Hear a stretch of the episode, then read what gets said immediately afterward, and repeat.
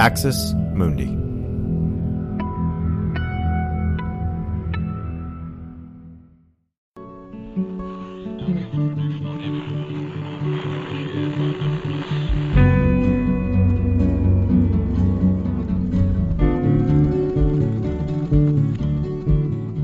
Welcome to Straight White American Jesus. My name is Brad Onishi, Associate Professor, of Religious Studies, Skidmore College, and I'm here today with my co host.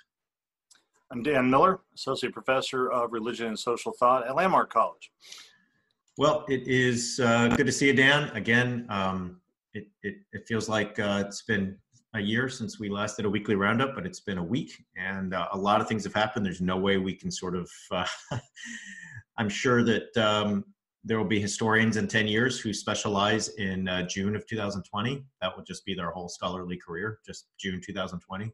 Um, but I want to start today just by highlighting the work of um, some uh, Black women uh, who are historians and, uh, and scholars who are re- really leading the way. And as we've said on the, the show, I think um, you know if you are a white person listening to this, if you're a non-black person listening to this, if you are somebody who is just trying to sort of um, learn and grow.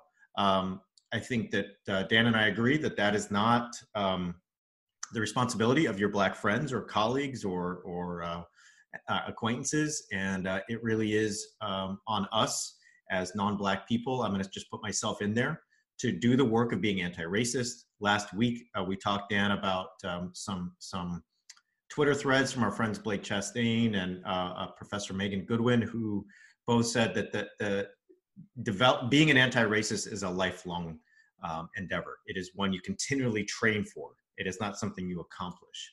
And so, anyway, I wanted to start today. There's a great piece at the Atlantic by Keisha N. Blain, who is a history professor at the University of Pittsburgh, and she says uh, the article is titled "The Black Women Who Paved the Way for This Moment."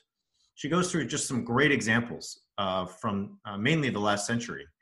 And she says this In the 20th century, US black nationalist women, individuals who advocated for black liberation, economic self sufficiency, racial pride, unity, and political self determination, emerged as key political leaders on the local, national, and even international levels.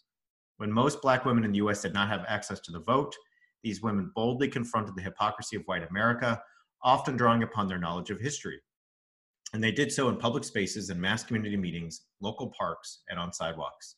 These women harnessed the power of their voices, passion, and the raw authenticity of their political message to rally Black people across the nation and the globe.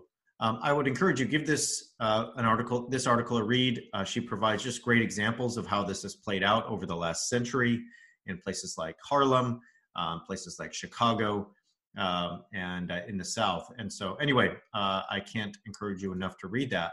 Uh, I want to point you also to a, uh, a new podcast over at the Religion News Service. This is by a scholar and activist named Simran Jeet Singh. Simran is a Sikh uh, scholar, somebody who has just done incredible work um, on uh, fighting racism structurally. And um, he has a, a, podcast that he hosts, but he started this new series, and his first guest was Anthea Butler, who we've mentioned on the show before. Anthea Butler has some powerful words. An article that she she wrote a couple years ago, but then has revised for this uh, this moment. She says this uh, in response to the question of what will happen this summer. She says, "Preachers will ignore or call on people to pray, but not to act. The rest of us will drink, fornicate, and forget."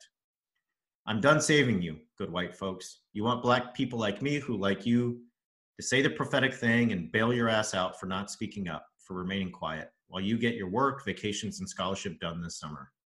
Meanwhile, I try to hold it together to write an 800 word piece without crying and wanting to tear my hair out the, about the pain of my people. I'm not writing prophetic words to you anymore. Uh, this is in an article called The Fire This Time, and it is at um, Religion News Service and uh, was originally, pub- originally published at uh, Religion Dispatches.